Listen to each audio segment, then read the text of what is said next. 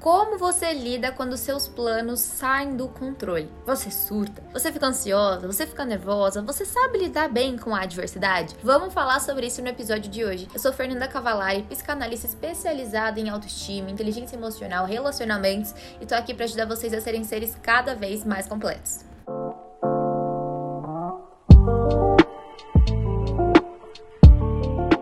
Então vamos lá. O que, que acontece, né, gente? Fazer planos natural do ser humano. Quando a gente é criança, a gente idealiza aquela vida perfeita, a gente idealiza como será a nossa vida de adulto. Às vezes a criança quer ser adolescente porque acha que quando for adolescente vai sair, vai se divertir, vai para fazer isso, aquilo e não vai ter que dar satisfação pros pais. Aí quando é adolescente não vê a hora de fazer mais de 18 anos porque quer ter a própria independência, quer ter o próprio dinheiro. E quando as fases vão chegando, a gente vai vendo que não é bem aquela idealização que a gente tinha. O adolescente, ele tem ali um pouco mais de liberdade que a criança criança? Tem, mas não é tanto assim. Tem a pressão do vestibular também, que o adolescente tem que estar tá ali estudando. E depois que a gente faz 18 anos, então, é toda essa liberdade que quando a gente é ali pré-adolescente a gente sonha? Não, né? A gente ainda continua dependendo do pai e da mãe, tem que tomar uma decisão difícil de qual profissão a gente vai escolher seguir. E quando a gente tá na faculdade e fica pensando, não vejo a hora da faculdade acabada, eu só trabalhar. E aí vem o mercado de trabalho depois que você acaba a sua faculdade. Que, que ele te mostra que não é tão simples assim?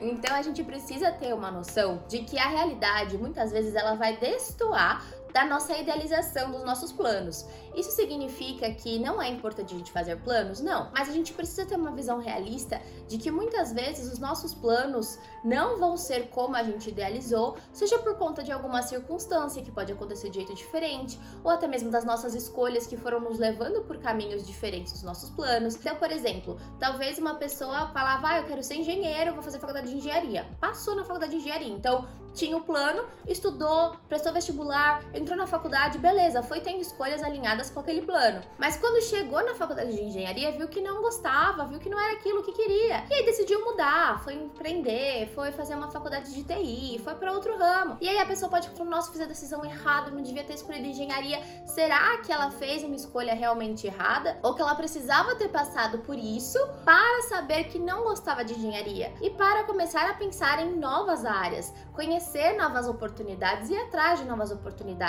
Então, na nossa vida, nem tudo acontece conforme a gente planeja. E não é porque algo não saiu conforme o nosso planejamento que seja ruim pode ser que seja bom. Por exemplo, quando eu era mais nova, eu sempre pensava que eu ia fazer faculdade, me formar, aí eu ia ter um relacionamento, ia me apaixonar por essa pessoa. Depois a gente casaria e com uns 28 anos eu teria filhos, eu ia casar com uns 25, com 28 ia ter filhos, então esse era o meu plano ideal. Como que aconteceu? Me relacionei, fiz minha faculdade, tudo, tenho 9 anos de relacionamento hoje, mas que, que aconteceu? Quando chegou a pandemia, o coronavírus, eu trabalhava já em casa e eu morava com os meus pais ainda. A minha convivência com os meus pais sempre foi boa, por isso que eu nunca pensava em sair de casa antes do casamento. Só que, como eu trabalhava em casa, com todo mundo em casa na pandemia, meu irmão que ficava jogando videogame gritando e eu precisava gravar, eu precisava atender e todo mundo em casa não estava sendo saudável para mim. Eu precisava ficar pedindo silêncio para eles, só que eles também estavam na casa deles, no espaço deles.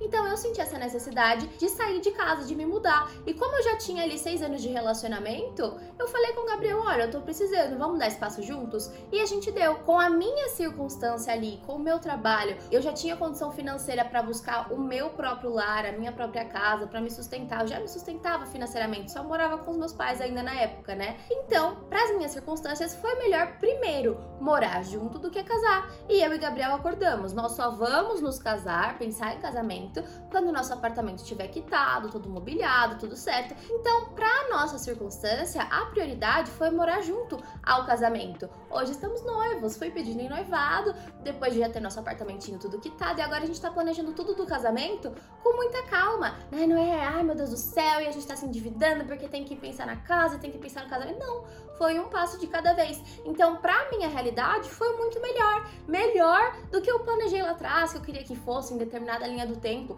E antes eu achava que com 28 anos eu ia estar tá querendo ter meu primeiro filho. Hoje não, hoje eu já não tenho mais essa vontade. Hoje eu tenho 26 anos e não acredito que com 28 anos terei filho. Pode ser que aconteça? Pode ser, mas planejado não será. Se acontecer, a gente vai lidar. Lidar, né? Porque sempre a gente precisa aprender a lidar com as coisas que acontecem fora do nosso planejamento. Mas a gente precisa ter essa noção que às vezes um plano deixa de fazer sentido, seja porque você parou de gostar da engenharia, seja porque não faz mais sentido para você ter filho com determinada idade, seja porque a sua vida te levou por um caminho diferente, mas é importante a gente também não ficar se apegando ao julgamento social, às ideias sociais, a gente vê o que realmente faz sentido para nós. Então, o que é muito importante que eu queria traçar aqui com vocês aqui? Dois pontos. Primeiro, importante você fazer planos. Ah, Fê, por isso que eu não faço planos, porque a vida leva a gente por um caminho diferente, então eu vou deixando a vida me levar. Não, é importante sim você fazer planos. Por quê? O plano ele te dá um direcionamento, um sentido. Quando você não tem plano nenhum na vida,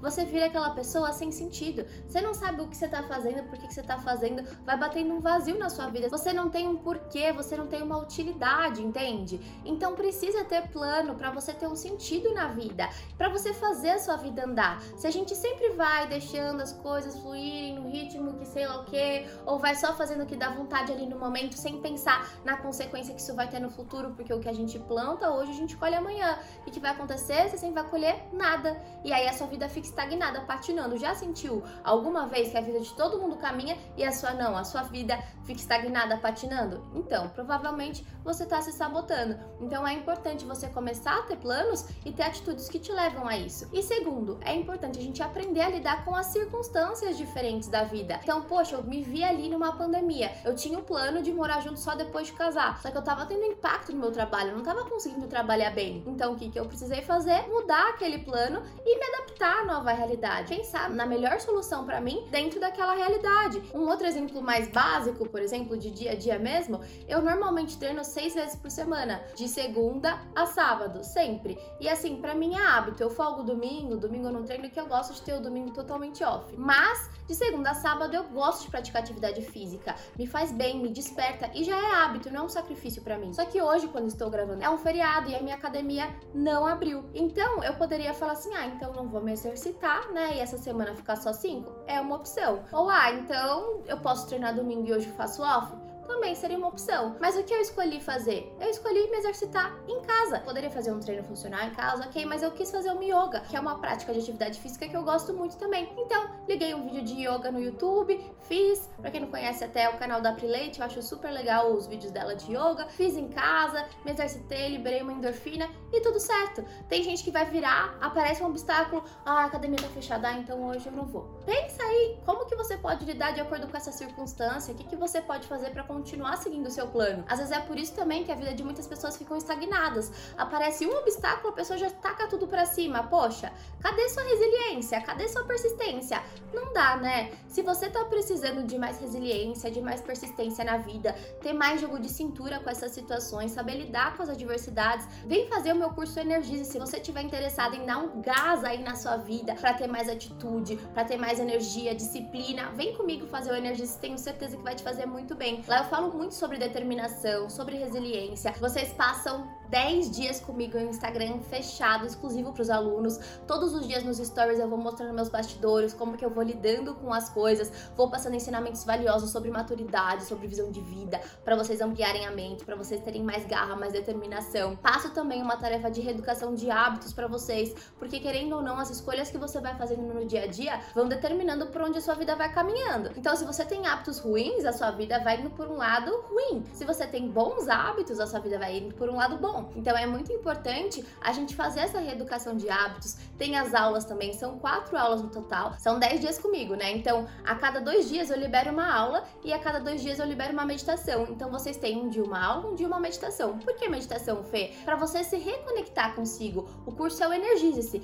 Então você vai parar de buscar fora, porque muitas vezes você quer motivação fora, quer uma luz divina pra agir na sua vida, você quer que determinada pessoa te ajude a fazer algo, você quer uma validação de fulaninho de sei lá quem. E na verdade quem precisa se dar isso é você. Então esse curso você vai conseguir se conectar com você. Sabe quando a vida tá meio sem sentido, você tá distante de si mesmo, você precisa dessa reconexão para ter mais atitude de acordo com o que faz sentido para você mesmo? Então, é com isso que o Energize vai te ajudar. Então vem comigo, vamos trabalhar sua ansiedade. Na primeira aula eu já falo sobre ansiedade, sobre a gente ter controle do nosso interno e não ficar tentando controlar as coisas fora da gente. Na segunda aula eu falo sobre como a gente estrutura a nossa vida, porque às vezes a vida tá toda bagunçada, toda desestruturada, aí falta falta mesmo um ânimo, uma motivação, né? Também falo na terceira aula pra gente dar aquela chacoalhada, que o açúcar tá lá embaixo. Nessa aula eu trabalho muito a resiliência com vocês. E na última aula a gente fala sobre coragem, para vocês terem mais atitude, para vocês terem mais garra e ir para cima mesmo, fazer a vida decolar, tá certo? Tem também aula bônus que vocês vão saber mais para frente. E se você tiver interesse, já entra aqui no link da descrição e se inscreva na lista de espera para você receber um aviso quando abrirem as inscrições. Enfim, meus amores, é isso. Espero que vocês tenham gostado do episódio de hoje. Se gostaram, deixem para mim uma estrelinha aqui no podcast. Compartilhem esse episódio com mais pessoas. Eu amo quando vocês postam lá nos stories, me marcam, adoro, fico muito feliz e sempre compartilho também. Eu ajudo vocês daqui, vocês me ajudam daí, assim todo mundo evolui. Um beijão!